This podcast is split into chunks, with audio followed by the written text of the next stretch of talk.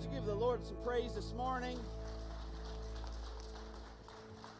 Hey, you can you can have a seat. We are so glad that you're with us this morning here at Fairdale Christian Church. And we're going to do things a little bit different today, and, and I'll tell you about that in just a moment. But before I get into that, I just want to let you know some of you, hopefully, you are here, and next service, you're planning on joining us for a rooted group, and we're so excited about that. It's going to be in during the next service over in the Family Life Center in uh, room 104, but we're so excited. We're ready for you. Those of you, maybe if you're like me and you say, oh, yep, forgot to sign up for that, but meant to. Uh, there's still time, and if you want to join us, you can. Even if you can't stick around today, uh, if you'll swing by the next steps area and let one of the volunteers know, today is kind of a uh, just the first the first of the the series. Uh, but, uh, but it's not too late to join in, so we'd love to have you, and we're really looking forward to that. Now, as we join in, as we jump in today, what I want to do is I want to ask you a couple of questions to kind of just get your mind going a little bit and, and to let some things to let some things soak a little bit. And, and here's the, the question that I'm kind of wrestling with as we start this new series today, which is called Revival is Here. And we're going to be going through the book of Mark and looking at the story, the record of Jesus coming in his, his ministry and his life and, and everything that he accomplished and what he taught. But a lot of us, we are, are standing around and we're waiting for God to do something.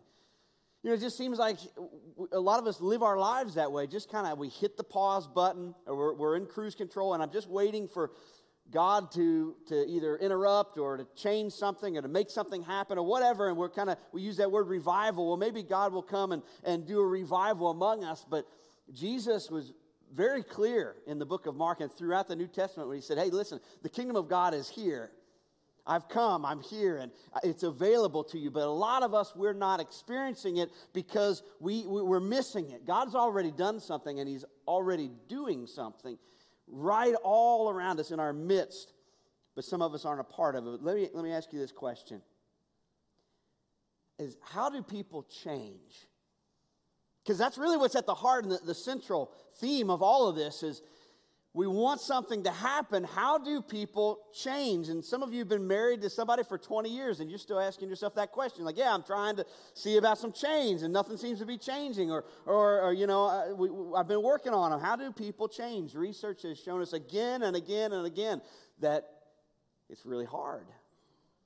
People don't change very easily. We tend to be set in our ways and we're kind of getting in ruts and routines, and, and uh, it's, it's just difficult. How hard is it? You know, you think about the, the change that you've tried to make in your own life. We've, we've all lived this. How hard is it to start something new? To start a new diet program or exercise. I've known people who've talked about the journey of trying to quit smoking. It's the hardest thing I've ever had to do to try to make that change. Uh, some of us, we can't seem to stop the cycle of anger or the compulsive spending. You know, I never have any money left over. There's never anything left over, but I just can't seem to, to help myself. I can't control myself. Maybe it's a pornography addiction, or it is uh, overeating, or maybe an eating disorder. And, and I just can't seem to help myself. And every time you think to yourself, that was the last time. I'm not doing it again. I'm not going back to that place again. And yet we keep going back to that same pattern. It's a Christian scholar named Dallas Willard. He wrote this great quote. He said, The general human failing, you think about where we, where we miss the mark. The general human failing is to want what is right and important, but at the same time, not able to commit to the kind of life that will produce the action that we know to be right and the condition that we want to enjoy. He says this is the feature of human character that explains why the road to hell is paved with good intentions. Because we intend what's right, but we avoid the life that would make that a reality. Why? Why is it so hard? Why, why can't we never seem to get it? Why do we always seem to be in our own way? How do people change? This is so important. This is so crucial because if we're going to live as followers of Jesus, He has called you and me to a changed life. He says, I've come to give you new life. Repentance. It means to change. That's what the word repent means. It means to turn away from, to turn away from the old stuff, to, to turn toward Christ. And if that's what God wants for us, and most of us, that's what we want too. Why, why is it so hard? The Apostle Paul said it this way in Romans 7. He said, I don't, I don't really understand myself. I mean, I feel that. I really feel that down in my soul. He says, I don't understand myself, for I want to do what's right, but I don't do it. Instead, I do what I hate. And I know that nothing good lives in me, that's it, that is in my sinful nature. I, I want to do what is right, but I can't. I want to do what is good, but I don't. I don't want to do what's wrong, but I do it anyway. How many of us, that, that's where we live. Just let that rest on you a little while. I, I believe that we all, we all deeply and desperately want a relationship with God that's life changing. We all want that. We were formed for that. I mean, even if you don't, even if you don't acknowledge that today, there is something deep inside you. I mean, that's why you were made. You were created to be in a relationship with Almighty God. Your soul craves it, but it just seems out of reach. You're probably familiar with the five stages of grief. Probably all of us have heard that. It's denial, anger, bargaining, depression, and then acceptance, right? And it doesn't necessarily go in that kind of linear order. Sometimes we get hung up somewhere, but you, you maybe have heard the five stages of grief. But did you know that there are five changes? Psychologists have identified that there are five, five uh, stages of change. I didn't realize that until this week, but it's, it's pretty interesting. Here's what they are it's pre contemplation, which is another way of saying, no, there's nothing wrong with me. I have no intention of changing. I'm just fine the way I am. That's, that's pre contemplation. Then there's contemplation, which means I'm thinking about it. Like, okay, I kind of I kinda don't want to stay where I am. So I, am thinking about, I'm, I probably need something different in my life. And then there's preparation, which is I'm ready. I can't stand this anymore and something's got to give right now. It's time to get moving. Then there's action, which is I'm taking action. You know, I'm taking the steps, I'm, I'm moving along. And then finally is maintenance, which is I'm doing it. I'm living that life. I'm living that changed life. Now, the, I would add there's probably a, a, another stage in there that many of us have experienced, and that would be relapse, which is to start over again. You know, to go from, okay, I was doing it, and now it's like, oh, I don't, I don't even don't know that I need anything to, to change. But I, I believe, and the reason I share this with you is I believe that this, when I read this, it just like smacked me in the face because this so, so much applies to our spiritual lives. You know, it's one thing to talk about physical change, but some of us, we talk about our relationship to God and our interaction. Some of us are in that pre contemplation. It's just, nope, there's nothing wrong with me. I'm fine the way I am. I'm living life, and, and, and, that's, and that's just it. I've been there. I, I remember, I, have got some, like a couple of vivid memories, and one of, one of these very vivid memories when I was just, just in, a, in a place in life where I, I, was probably running the opposite direction of what God wanted. I can remember sitting in church services and having uh, like one of the greeters come up and say, Hi, how are you? and want to shake my hand and being so angry. Like, why won't people leave me alone? Just leave me alone. Just don't talk to me. Just let me, just let me be, you know, because I was in that, that mode of nothing's got to change. I'm fine the way I am and just giving myself over to that. Some of us, that's where we are. Others, we have sensed, we have sensed the, the Holy Spirit whispering to our hearts and saying, Come follow me. And Jesus said in John chapter 10, I have come so that you might have life and you felt those words weighing on you, and, and it's just almost like something is drawing you in, but you, you're not sure what, what to do about it. You just know that it's there. And some of you, uh, you're ready for the next step, and there's some that are taking the steps, and there's some that are in that maintenance stage or what I would call uh, walking with God daily. And, and that's your life. You've got great spiritual rhythms. And you're spending time in prayer and time in worship. You're in the Word and you're giving back to the Lord by tithing and you're trusting Him and you're serving. And this is just your life. And that's where you are. You're, you're where so many of us want to be. But how do we get there? How do we get to that place where I am faithfully walking with God? The Bible talks about putting off the old self. Almost like a taking off a taking off an old pair of like an old coat or something. Taking off the old self and being re, having a renewing of the mind. How?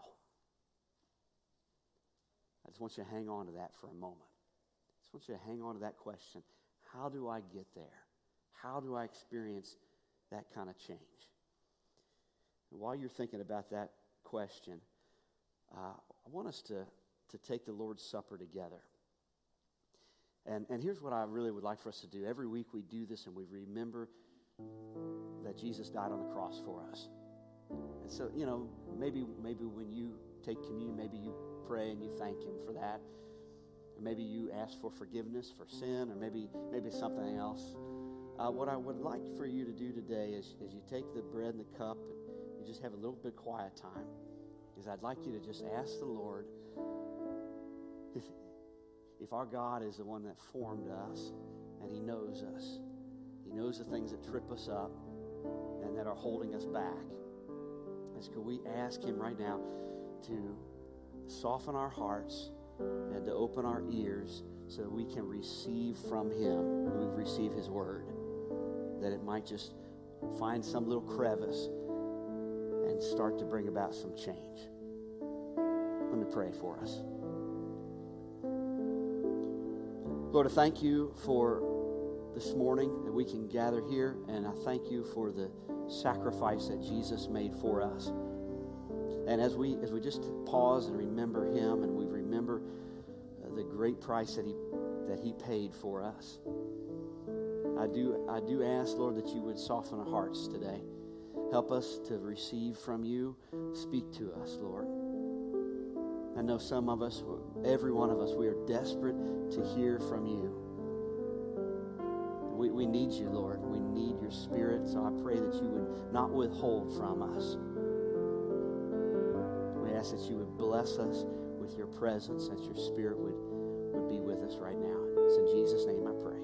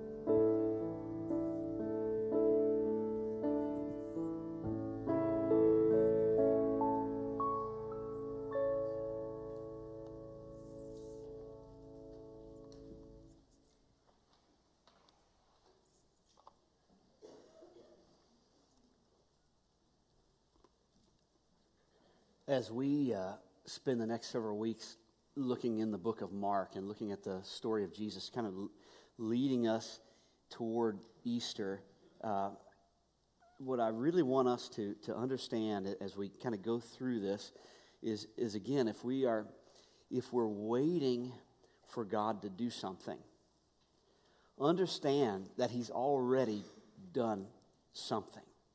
He's already done everything it's available. And the gift of Jesus giving his life for you is real. And it will change your life. When we fully embrace and we fully accept what he has done for us. And, and when we open up the book of Mark in the very first chapter, we see the account of John the Baptist. And John's role was, was very clear and very simple. His role was to prepare the way. You know, Jesus' ministry was about to begin, and John was preaching and he was preparing the way for the Lord to come along. And it says in Mark chapter 1, starting in verse 4, it says, John the baptizer appeared in the wild, preaching a baptism of life change that leads to forgiveness. That's a, such a powerful phrase. He's preaching a baptism of life change that leads to forgiveness of sins, and people throng to him from Judea and Jerusalem. And as they confessed their sins, they were baptized by him in the Jordan River into a changed life. Something amazing and incredible was happening around, around this time. What was happening? People were hearing this message that your life can change. God's done something. Something's happened and something is available to you. You don't have to be defined by sin anymore. That doesn't have to be who you are. That's not your identity. You don't have to keep going back and, and, and drinking from those poisonous wells. You don't have to keep returning to the brokenness. You don't have to live this, this normal, average life, but you can be changed by the power of God. That's what John, John the Baptist was preaching. And it says that they were in that preparation, the people, they were in that, that you know, if we talk about those five stages of change, they were in that preparation and in that action stage. They took a step, they did something. So they were baptized by him into change into a changed life. They had come to this decision point i'm not going to live like this anymore. I want something different and something better. I know some of you uh, have taken that step and you've been baptized uh, and others of you even if you haven't you've seen it maybe. Hopefully you've had the opportunity to see somebody take that step, not as a, not as a baby, but as an adult believer, as somebody who has made a decision of their own free will and said, I'm going to follow Jesus.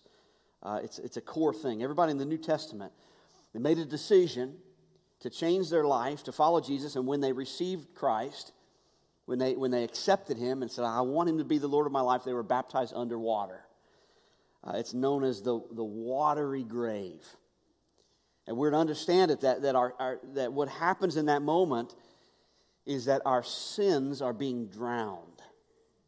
You think about the things that uh, maybe have defined you in the past, the labels that have been attached to you, the, the things that you just feel like, I, I just can't break this sort of, this stuff that's just tearing up my life. You think about all that stuff just being wrestled under the water and, and left for dead there. And then I'm coming up to new life. I'm coming up out of the water as a new person. It's also known as a watery grave because we are replicating what Jesus did when he was placed in the tomb. That he, he died and he was raised with resurrection power. Something amazing happens in that moment. It's so brief, it's, it's wonderful. We clap and we celebrate, but, but don't mistake what happens there. It's something very special, life change that leads to forgiveness of sin, the power of sin, in some way that I can't really fully explain to you. But the power of sin is broken in that moment. That's what we are witness to. You see a person giving it over to God, and, and something happens. Before we accept Jesus into our lives, we're, we're just we're dominated by sin in every way. And we even use that kind of language when we talk about those that are outside of Christ and that their, their lives are a mess. We say, well, we can't judge because they don't know Jesus. Like we, we say those sort of things. Well, we can't judge because they don't know Jesus. In other words, they're dominated by sin, they don't even realize it. That's, that's what's defining them. But when we accept the gift that God offers, when we accept Christ, and we're, we're baptized, something happens. I, I kind of think about it like this it's like a chicken. Some of you maybe grew up on farm and, and you would butcher chickens. I've done that before. You cut the head off a chicken, you know exactly what happens. For all intents and purposes, the moment that you cut the head off that chicken, the chicken is dead. But it keeps running around and makes a mess and causes problems, and it's still kind of a, still kind of a pain for, for a little bit of time there. It's, it's, you know, chicken with the head cut off, you know, and that's kind of what it's like when you receive Christ, or at least the way I think about it, is when you're baptized before God, your, your sin is dead. It's gone. You know, he, he's, he's chosen to forget it. The power of sin is broken in your life, and, and God doesn't see it. He's aware of it, but when He looks at you, your identity is in Jesus. And yet, in some way, even though that's still true, uh, we still run around and, and squawk and struggle, and there are problems that even though the power of sin is dead, it still kind of still kind of affects us. And I think the truth be told, there's no secret how I feel about this, but I think we're spending way too much time seeking and pursuing worldly things over the truth of God, and it's killing us and it's wearing us down. We've Way too many of us have found all of our identity, all of our free time, not even our free time, time we should be doing productive things. We spend it on, on uh, you know, things that aren't adding any value to our life at all. You know, on our phone, scrolling, scrolling. There's never been a more anxious or depressed generation than those that are alive today.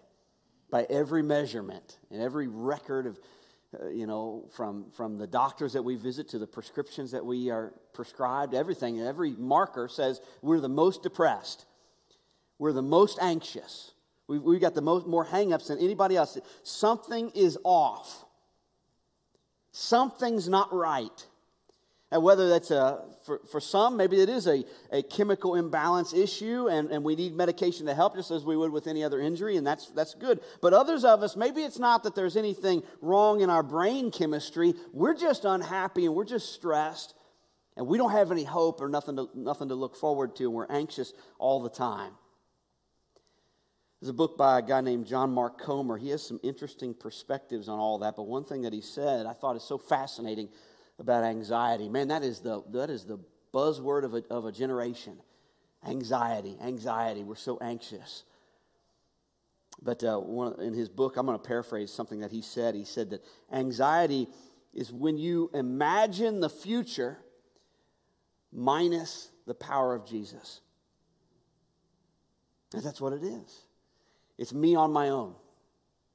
It's me trying to figure this out. Just to, can you imagine? Just imagine what would happen tomorrow. Imagine next week, next month, next year. Imagine all the things that would happen if you were truly on your own. No Jesus. No Holy Spirit guiding you, no God to pray to when you when you need him or even when you just want to offer thanks for the blessings around you. No God with his hand on your life at all. Some of us are, I, I can't even imagine that. That's not true, right? That's how a lot of us are living. We're living that way. We're trying to do things on our own. So in Mark 1, you've got John the Baptist preaching and he's baptizing people, they're making decisions. And it's great, but it wasn't enough. You know, many of us have seen that person make that emotional moment. It's like, I, I got to change, something's got to give. And so say, maybe, maybe I'll take a little Jesus, I get dunked, and then life goes right back to normal. Why is that? Look at the next few verses. It says that as John preached, he said that the real action comes next. See, this is good. You guys are making a decision. You're taking some action. It's great. But something else is coming after this. The star in this drama, to whom I'm just a mere stagehand, is going to change your life. I'm baptizing you here in the river, turning your old life in for a kingdom life. But his baptism, a holy baptism by the Holy Spirit, will change you from the inside out. And that's what we need. That's, that's where I think many of us get hung up. When I look at the act of surrendering our lives to Jesus and being, being baptized, I almost see it like two pillars. Uh, on the one hand, we, we have the pillar of decision. You know, I've made a choice. I have decided to follow Jesus, you know, and that's good and that's crucial. I'm repenting of my sins. I'm confessing that I'm a sinner and that I need grace. I'm committed to life change. And then there's this other pillar of what the Holy Spirit does. And this is the, this is the big the big issue, the big tension that we wrestle with because the, the truth of the gospel is that Jesus has come and he's kind of put the ball in my court and I have to, I have to take a step. But if, if we leave the gospel at that, if our story is, I decided, I gave my life to Jesus, I did this, I was baptized, I, it was me, me, and, and my, and what I did, then, then the gospel is, is, is, is worthless. If it's just me if it's just about me and my decisions and what I did, and I as an individual, and I, I did all these things, the power of the gospel is not in me. It's not about what I did, but it's, it's this other part that John's talking about. The power of the gospel is in what God does. And that's the truth in, in all of our testimony. It's not about the choice that I made, but it's about the grace that God has for me. And that He has chosen me, that He reached toward me, and I reached back that He's walking with me and He's loving me and forgiving me and He's doing a deep change. He's, he's working something out in me. And, and we, many of us, we have not, we're still struggling with sin and we're struggling with our identity because we have not allowed the Holy Spirit to have access to our heart. That deep change from the inside out. That's what we need more than anything else. And people say, well, why should I, why, why should I do this? Why, why, should I be baptized? I don't, I don't get the purpose of that. What, what would we do that for? I, I don't think there needs to be a long ex- explanation. I think the next verse is sufficient.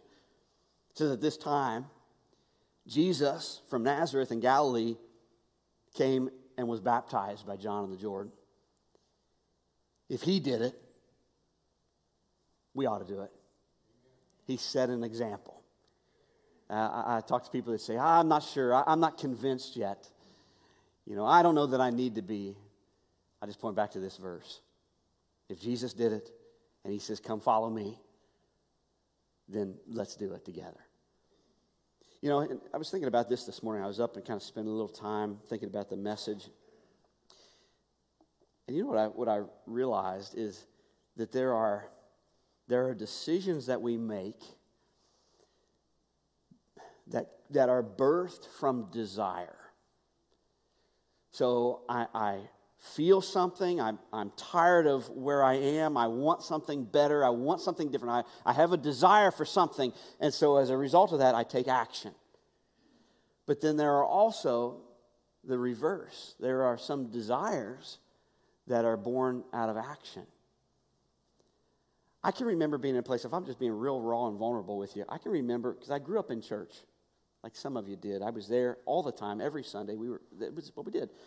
But I can remember being very angry for a long time. I didn't know what, if I was mad at God or mad at my church or mad at the person. I don't know. I was just angry and felt very distant. And I can remember one time having a pastor friend said to me, you know, don't, don't you feel this? And I said, I don't, I don't feel anything. I just feel angry and maybe, you know, hard-hearted or whatever. And he said, you know, sometimes when we just take the steps that we know we need to take, the desires change. Sometimes it's just about doing the things that you, you know up here you need to do, and the heart follows. I don't know if that'll speak to you like it did to me, but I know that if Jesus did this, if Jesus took this step of baptism, we can too. Don't underestimate the power of life change that comes when you make a decision to follow Jesus and you act on it. And you allow the Holy Spirit into your life to change you from the inside out. And one thing to note this always surprises each one of us whenever we make a big step, we take a big step for the Lord we're always stunned and surprised when we struggle. You know, I thought things were supposed to be easier now. I gave my life to Jesus, and now why, why, am I ha- why am I facing all these problems? Why do I feel so tempted? Why is it like now all of a sudden life feels difficult? I thought life was supposed to be better. You know that the very next thing that Jesus did after he was baptized by John, the very next thing that happens says he was led out into the desert for 40 days where he was tempted by the devil. Why, why is that important? Because you got to understand that when you make a decision and you ask the Lord into your life, or maybe you say, I'm already following God, but I, I know I need to go deeper. I want, I want to be closer. I, I, want, I want God to have more control in my life. When you make those decisions, you've just put a target on your back. And you're going to face temptations. There are going to be struggles. If Jesus faced it, you're going to face it. The difference between Jesus and us, though, is that He's God and we're not. So when He goes out into the desert alone, He can handle that because He's God. And that's part of what He's doing. We can't be alone. We weren't designed for that. We weren't designed to go wander and be like, okay, now I'm going to be a spiritual lone ranger and I got this. Just me and, and whatever. And we, we need each other. There's three crucial elements to change. And we talk about the stages. But if you're going to make change, if it's going to last, you got to first know who you want to be. You know, who's God called me to be? What am I chasing? And then, second, you have to find a community for encouragement. You've got that. You're, you're here. But you got to have people around you that are cheering for you. And, and then the, the third crucial step is you actually have to depend on that community for support. You, have got, that means you got to let somebody in. It doesn't mean that you got to say, hey, okay, now I'm going to sit down I'm going to tell you everything I've ever done in my whole life. That's not what I mean. But I do mean that we've got to, we've got to have people in our lives that we can go to and say, hey, would you be praying for me? I'm really struggling with this or hey would you would you have some time to talk? Because i'm feeling a little down about about that or i'm really wanting to to grow and i need somebody i'm trying to get in, in the word but i'm struggling a little bit. Would you be interested could could we meet maybe start meeting for coffee and just kind of read a few scriptures together and just talk about maybe maybe you know iron would sharpen iron a little bit. And we could spend some time in the word and we could be praying for each other. That is the role of the church in your life it's not just Sunday morning come in. This is, this is great. You know, I hope you come in here and you sing and you're encouraged and, you know, we pray together, we take the Lord's Supper, and those things are really good, you know, the, the big gathering. But the, the role of the church is more than that. It's about relationships. The last stat that I read said that the average Christian, they include everything. So this is Sunday morning service, this is small groups, this is special events, this is anything that is, you know, what quote unquote church. The average Christian attends 1.7 times a month to anything. You know, 1.7, which is a time and a half. It's about an hour and a half, basically, a month, is how much time the average Christian that says, Yeah, I, am I'm, I'm, a, I'm a Bible believing Christian person, I, I attend some kind of a church thing, an hour and a half a month. Where is our mindset if we are not in an environment regularly that is calling us to something deeper.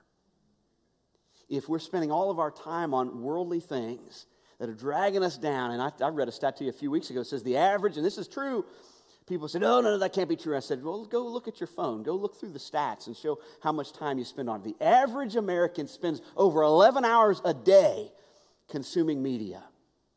Over 11 hours a day, we're scrolling, scrolling, scrolling and we commit an hour and a half a month to worship.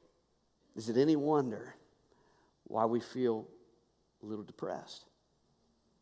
Is it any wonder why we feel like our life lacks purpose or something bigger that we feel in our spiritual life feels stale and powerless when we aren't around the community that's so crucial to supporting the steps that we're taking? You've got to have community. You've got, to, you will not change. I mean, psychologists, people who study human behavior have said this again and again and again. Change is really hard, number one. And number two, you will not change until you find a community of people that support you and you depend on them. We need each other. So I want to challenge all of us today if we're waiting for God to do something, He's already done it. Jesus came. He, he, he has provided a way for us to have life, to find forgiveness. It's time for us to take the step. For some of you, it's the step of baptism. And maybe you don't even feel it. You say, I don't, I don't even know if I want to do this. It's, I'm going to get my hair wet. You know, it's embarrassing. I don't like the people looking at me. And so you don't feel it. Maybe you need to take that action. Let, let the, the action drive the desire. Others of you, you got the desire, but maybe you're scared. It's time to take the action.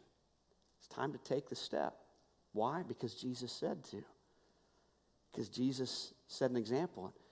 He said, Do this. Let's do this. For others of us, uh, it's time to make the change to get some things out of our lives for good. And you know what those things are. They're the things that you've been telling yourself, you've been kidding yourself for years now. I'll stop doing this sometime. You know, maybe in the next decade. Or maybe when I reach this milestone. Or maybe when the kids are, you know, so old. Or maybe when whatever. You, you've, you've kind of set the date in your mind and that and you just keep moving the goal line. It's time to get rid of that stuff.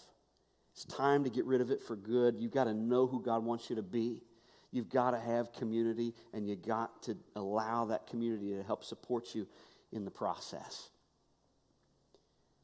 I learned something else really, really cool this week. Uh, you know, in ancient Rome, we always take for granted how advanced they were way ahead of their time. But in ancient Rome, they had all these aquifers, and uh, basically they had indoor plumbing. It's amazing, you know, so so ingenious. But they'd found a way to, you know, get water and take it to where it needed to go. And so people, they would have indoor plumbing in their homes and in these different places.